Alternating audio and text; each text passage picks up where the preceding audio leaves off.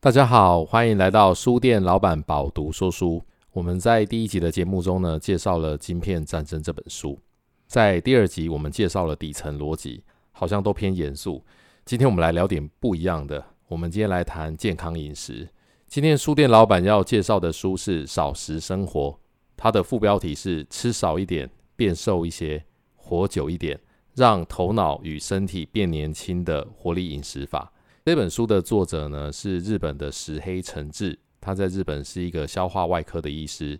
他觉得吃太饱是疾病和老化的开始。这本书是由时报出版，因为它是日文书吼，翻译到台湾的版本，在日本的亚马逊书店呢，它是在分类排行榜的第一名。不知道大家有没有感觉，在以前新冠疫情的期间呢、大概在两三年前，因为大家被居家隔离的关系，所以新闻上呢，甚至有这个万物复苏的状况，野生动物都会在路上逛大街，在城市里面散步。结果疫情过后，最近开始有了缺蛋的新闻，蛋价高昂，而且大家捧着钱还买不到蛋。其实书店老板觉得这件事情跟全人类吃的太多有关。为什么呢？因为在新冠疫情期间，大家居家隔离，所以不能够到外面去吃东西。那那一段时间呢，有很多餐厅的自助餐，因为没有客人，所以饭店准备的食材没有人来吃，造成食材是过剩的。那因为大家都在家里面煮，很少去吃所以很多过剩的食材呢，因为没有消费的关系。导致它有一个过剩的状况，所以有一段时间，政府呢还鼓励大家上农产品的网站订购一些农产品，然后直接送到家里面来。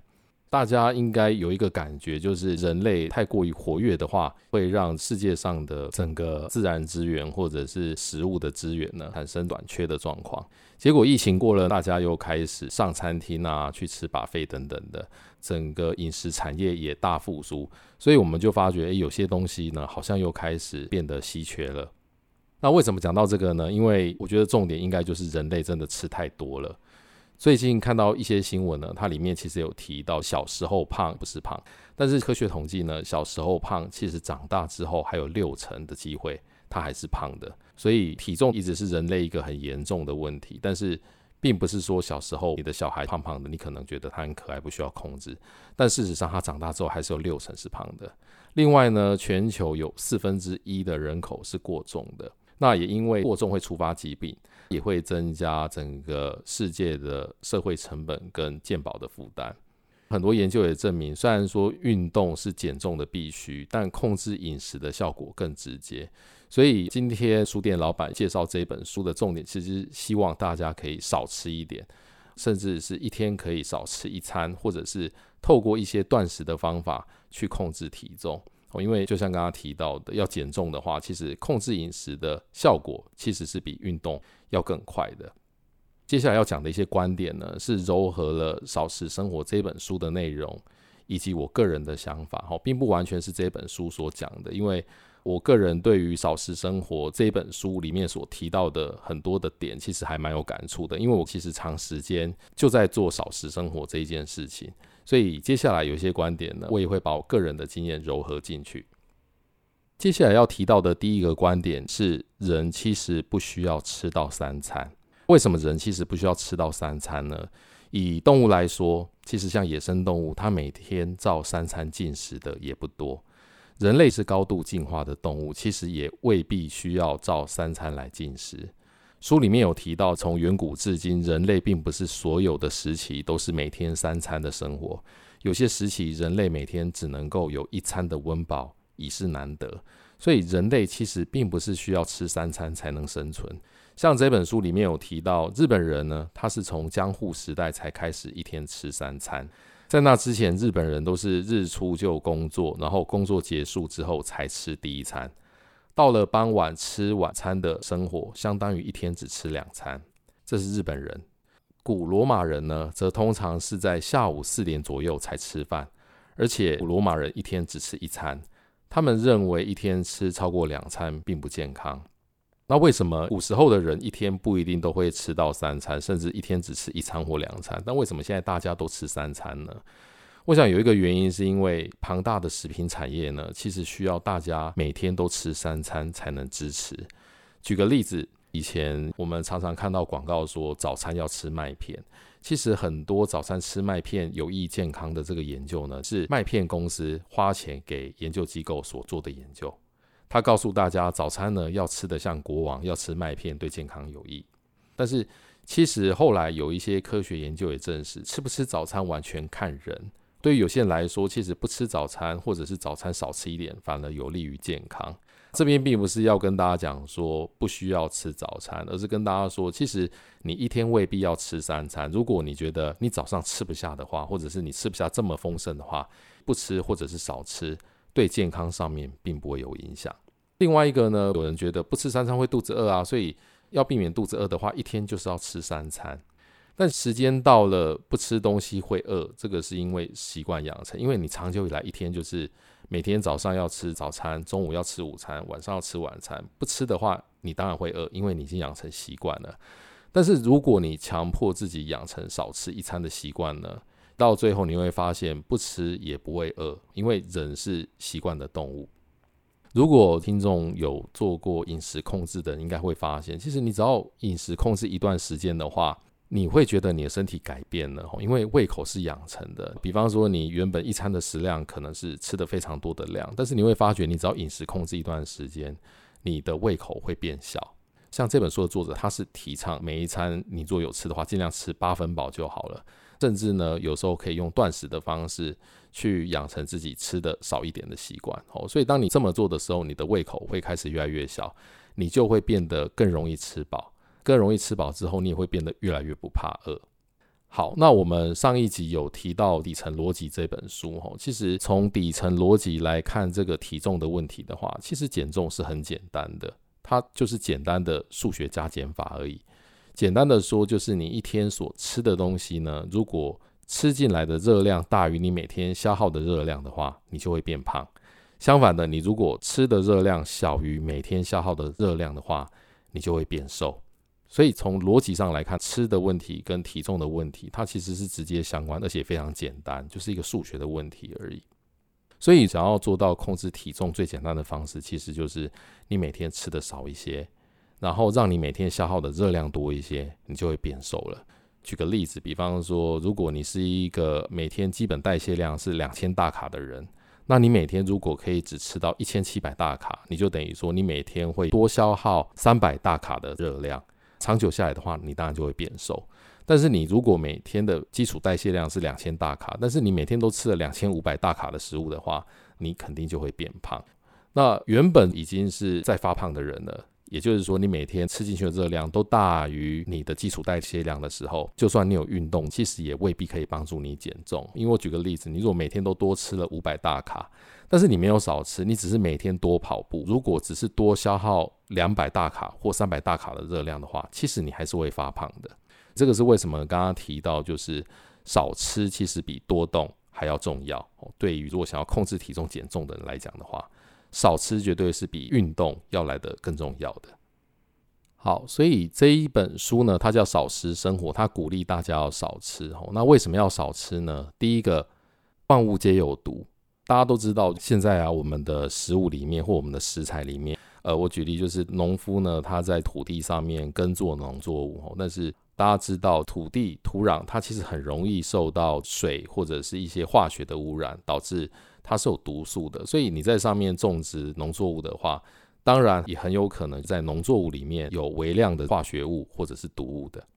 那当然，如果这些农作物它都带有毒物，但是呢，它其实还是可以低于检测的这个标准哦，也就是说，它其实还是检测是可以过关的，它还是可以吃的。但是你长久吃下来的话，其实还是会有毒物累积到你的身体里面。那吃到嘴巴里面很容易，但是要把这些毒物代谢掉是很困难的。这本书里面有提到，毒素它是很难被分解的，但是因为毒素它可以溶于脂肪，所以很容易以脂肪的方式储存在体内。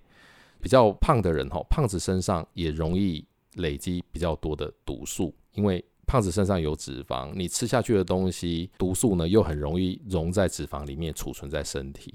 以这个角度来看的话，食物多多少少都会有一些毒素，但是你把它吃了长胖。然后这个毒素又溶在脂肪，储存在身上，导致你会很难代谢掉它。另外呢，吃了很多食物的话，它会对身体造成负担。哦，那身体要把这些吃下去的食物消化掉，也需要花费相当大的力气。大家应该有经验，如果你中午吃得太饱的话，你下午在工作的时候，你其实会很想睡觉。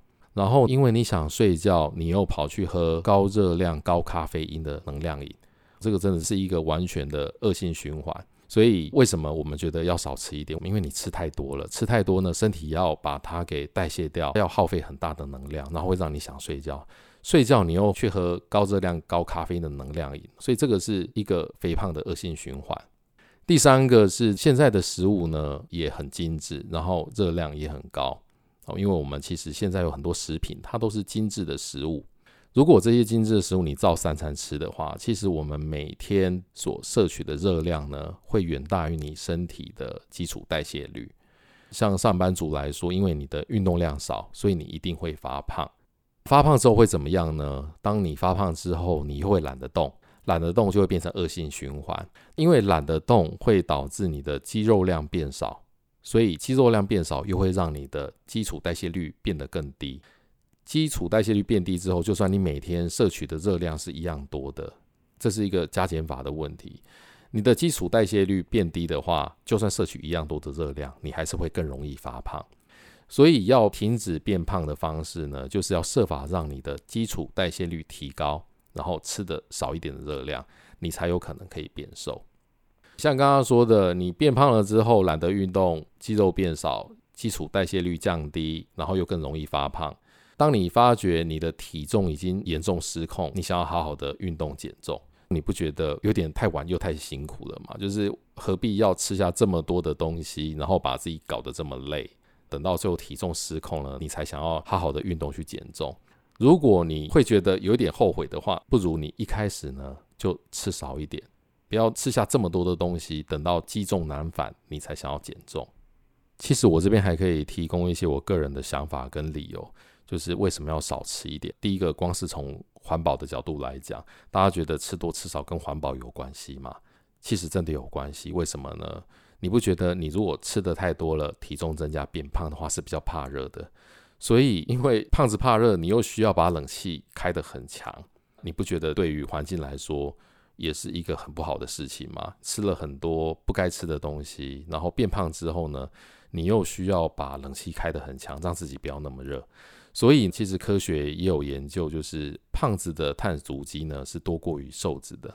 另外一个就是体重过重的人食量也比较大。吃下太多的食物，就像刚刚讲，它对生态也有影响。为什么呢？人家一餐只要吃半块肉，但是你一餐呢要吃两块肉，你消耗的食物就是比别人多。难道你对生态就没有影响吗？当然有影响，因为你吃的就是比较多。第二个就是在疾病的部分呢，这个大家应该也懂。体重过重的话，你容易三高，三高的话又容易引起心血管疾病，也会造成社会医疗的负担。另外一个呢，就是如果你年纪大了，体重又过重，你会造成四肢关节的负担，因此你的行动也会比较迟缓，行动迟缓就会容易跌倒，跌倒了之后，因为没有办法活动，又导致你的体重更上一层楼，体重更上一层楼，又更无法运动，导致肌肉减少，你又会更容易跌倒，这个又是另外一个无法康复的恶性循环。所以你一定要从呃年轻的时候，最晚就是在中年控制自己的体重，千万不要过胖，因为又老又胖的话，真的是一个非常严重的事情哈。我们都知道，其实老人家最害怕跌倒，但是更怕的是老就算了，你又胖然后又跌倒，就很容易陷入无法康复的恶性循环。所以我建议大家其实是可以每天少吃一餐。像这本书《少食生活》里面，它也是鼓励大家减少一餐的食量，或者是呢采用轻微断食的方式少吃。第一个，你如果每天少了一餐的热量的话，相当于每天少了三分之一的热量的摄取。哈，假设你三餐吃的量是差不多多的时候，少吃一餐就少了三分之一的热量，少了三分之一的热量，就算你另外两餐呢，其中一餐吃了一点五份的热量，你其实平均还是少摄取了零点五餐的热量。因为你少吃一餐呢，另外两餐其实就不需要太过于忌口，特别是对于上班族来说，你可能多多少少会有一些应酬，但是你如果少吃一餐的话，另外的两餐就可以比较自在的吃肉喝酒，也不太需要担心会发胖的问题。前提是你体重也是标准的状况。如果你已经是有一点过重的状况，你需要减轻你的体重的时候，其实还是得忌口。就是除了少吃一餐以外，你另外两餐还是必须得忌口，你才有可能让你的体重可以下降。如果说你的体重是标准的话，其实你少吃一餐呢，另外两餐随意的吃，吃想吃的东西，其实都没有差。那因为你如果已经少吃一餐的话，其实你的身体就不用花这么多的力气去代谢这么多你吃下去的东西。比方说，如果中午不吃的话，你下午就比较不会有精神不济、打瞌睡的状况。中午不吃饭省下来的时间啊，你其实每天可以多出一到两个钟头做自己想做的事情。我觉得何乐不为？而且你仔细去算的话，其实不止只多出中午吃饭这一个钟头的时间，因为你可能在吃饭之前，你都还要花十分钟在想说我中午要吃什么，然后呢，你还要花一个钟头的时间吃午餐。再加上吃完午餐之后很饱，昏昏欲睡，再打瞌睡半个钟头到一个钟头，你其实等于每天浪费了两个钟头又十分钟的时间。所以，如果你这一辈子每天少吃一餐，持续三十年的话，我帮你按计算机，可以省下大概两万三千七百二十五个小时的时间。我们如果再把它除以二十四的话，你相当于这辈子多出了九百八十九天的时间，也就是比别人多出了二点七年的时间可以运用。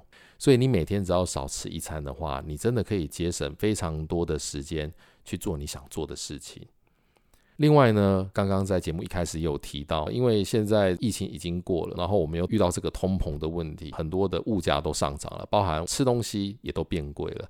其实你如果每天少吃一餐的话，一个月也可以节省不少的餐费。另外，如果从宗教的角度来出发的话，每天少吃一餐也可以少掉很多杀生跟资源的浪费。像以我个人来说呢，我大概已经有六年的时间，我中午不吃午餐。基本上只有周末的时候才吃午餐，我平常上班时间的中午是不吃午餐的。所以假设每天中午上班族都可能去买一个排骨便当来吃。如果说每天呢我都不吃午餐，六年下来呢，其实已经比一般人少吃了一千四百四十块的猪排。假设我们每天吃一个排骨便当的话，我六年下来已经比别人少吃了一四四零块猪排。这样子换算下来的话，也减少了很多的杀生哦，也可以少杀好几头猪。我觉得这也算是一种积阴德。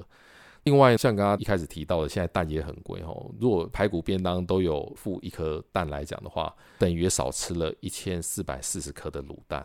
如果大家都可以像书店老板这样子，我们中午呢都少吃一餐的话，我觉得现在应该不会有缺蛋的问题，蛋价应该也蛮平稳的，而且需要吃蛋的人就可以买得到蛋来吃。这是一个非常现实的问题。为什么我们要吃那么多东西呢？好，像我刚刚提到，个人不吃午餐，我已经连续大概有六七年的时间了。那大家可能觉得，如果每天都不吃午餐的话，对健康会不会有影响？但是我这一段期间呢，其实定时都有到台大医院去做健康检查，相关的数字并没有什么异常。唯一数字有改变的，其实就是体重减轻了。之前最胖的时候跟现在的时候，大概已经差了六七公斤，代表少吃一餐呢，对于健康并没有影响。其实现在的人反而都是营养过剩的问题比较大，反而不会有什么营养不良的问题，又可以轻松减重，而且控制体重，何乐不为？还有一个附加的好处，像我每天都是吃完早餐之后才刷牙，因为我中午不吃，所以我在晚餐之前呢，其实你的口腔、你的牙齿都是在干净的状态。我觉得这样的好处是也比较不会蛀牙，而且每天你少吃一餐的话，你就等于少使用了一次牙齿，所以你牙齿磨损跟老化的速度也会比较慢。我觉得这个都是少吃一餐额外的好处。我这边呢，再多分享一下我个人的经验。其实我是大概从六七年前开始不吃午餐。为什么不吃午餐呢？其实也不是因为那个时候有刻意想要减重或控制体重，主要是因为平常要顾书店嘛，所以中午其实有时候都蛮忙的。白天呢，常常要开会，很多时候都是利用中午的时间在处理一些书店的工作，就会变成啊，因为太忙了，有时候就觉得干脆不要吃好了。因为中午不吃的话，我可以有时间可以去处理一些东西。但是后来发觉呢，中午不吃，诶，是蛮好的。为什么呢？因为中午不吃，就像刚刚讲的，你中午不吃的话，下午就比较不会打瞌睡。那另外呢，我也蛮建议，就是说，如果要少吃一餐的话，我建议是中午不吃是比较好的，因为以我个人的经验来说，我如果晚餐不吃的话，就会比较容易因为饥饿感导致睡眠的品质不好。所以如果让我挑的话，我会觉得中午不吃是比较好的。第一个，中午你可以多出一个多小时的时间，可以做你想做的事情，或者是阅读，可以多看一些书啊之类的。然后吃了晚餐的话，晚上在就寝的时候也会比较好睡一点。我个人的经验哦，就是一开始不吃午餐的一到两个月的时间是比较难过的。为什么？因为你原本习惯吃午餐，那刚开始不吃午餐的时候，你会觉得有饥饿的感觉，这是身体习惯的问题。那饥饿的感觉其实是可以克服的哦，因为我的经验是一开始虽然说中午不吃，到下午的时候，你有时候会因为身体的热量、血糖不够的关系。可能会冒冷汗，而且可能会有轻微头晕的状况，这个都是正常的哦，因为你的身体不习惯。但是如果可以撑得过这一段你身体不习惯的时间，然后等到你的身体呢启动一个所谓代谢脂肪跟蛋白质转化为热量的机制开始启动之后呢，你就比较不会有因为肚子饿导致有不舒服啊、冒冷汗或者头晕的状况。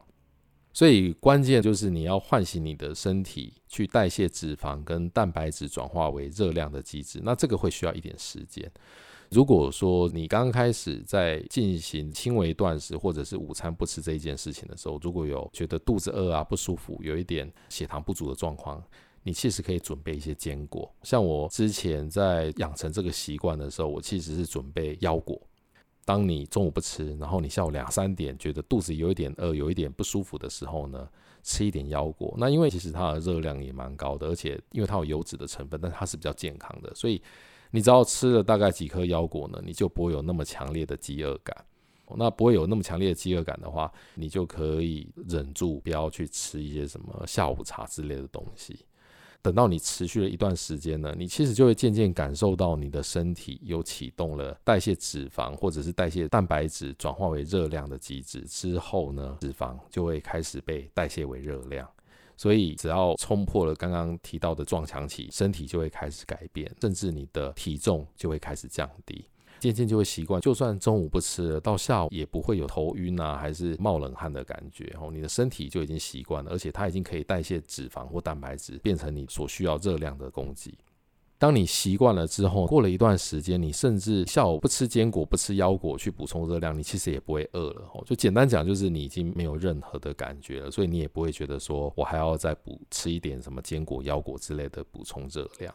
这样的好处是什么？就是你整天会感受到你整个人的精神是非常的神清气爽的，不会像原本中午吃一个排骨便当，然后下午觉得好累哦，好想睡觉哦，身体不再有这个感觉。然后你每天的精神都可以维持在高峰的状况下，你再也不会工作到一半还是开会开到一半有打瞌睡的问题，你一整天的精神都会很好。相信我，你只要这样做一段时间之后，真的会喜欢上这个感觉，你会觉得。哦，太好了，身体不会有额外的负担，也不会觉得很累。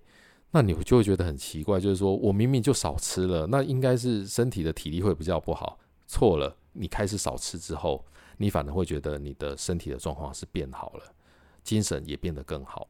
以我之前的经验，开始中午不吃的时候，体重是有一点微微过重的。但是当你开始不吃午餐之后，你好好的控制的话，你一个月大概是可以减少一点五到两公斤的体重。我觉得这个是额外的收获，就是除了像刚刚讲的精神变好以外，大家知道现在在医学上，其实对于体重的要求标准是很严格的。大部分的人都会有一点过重的问题。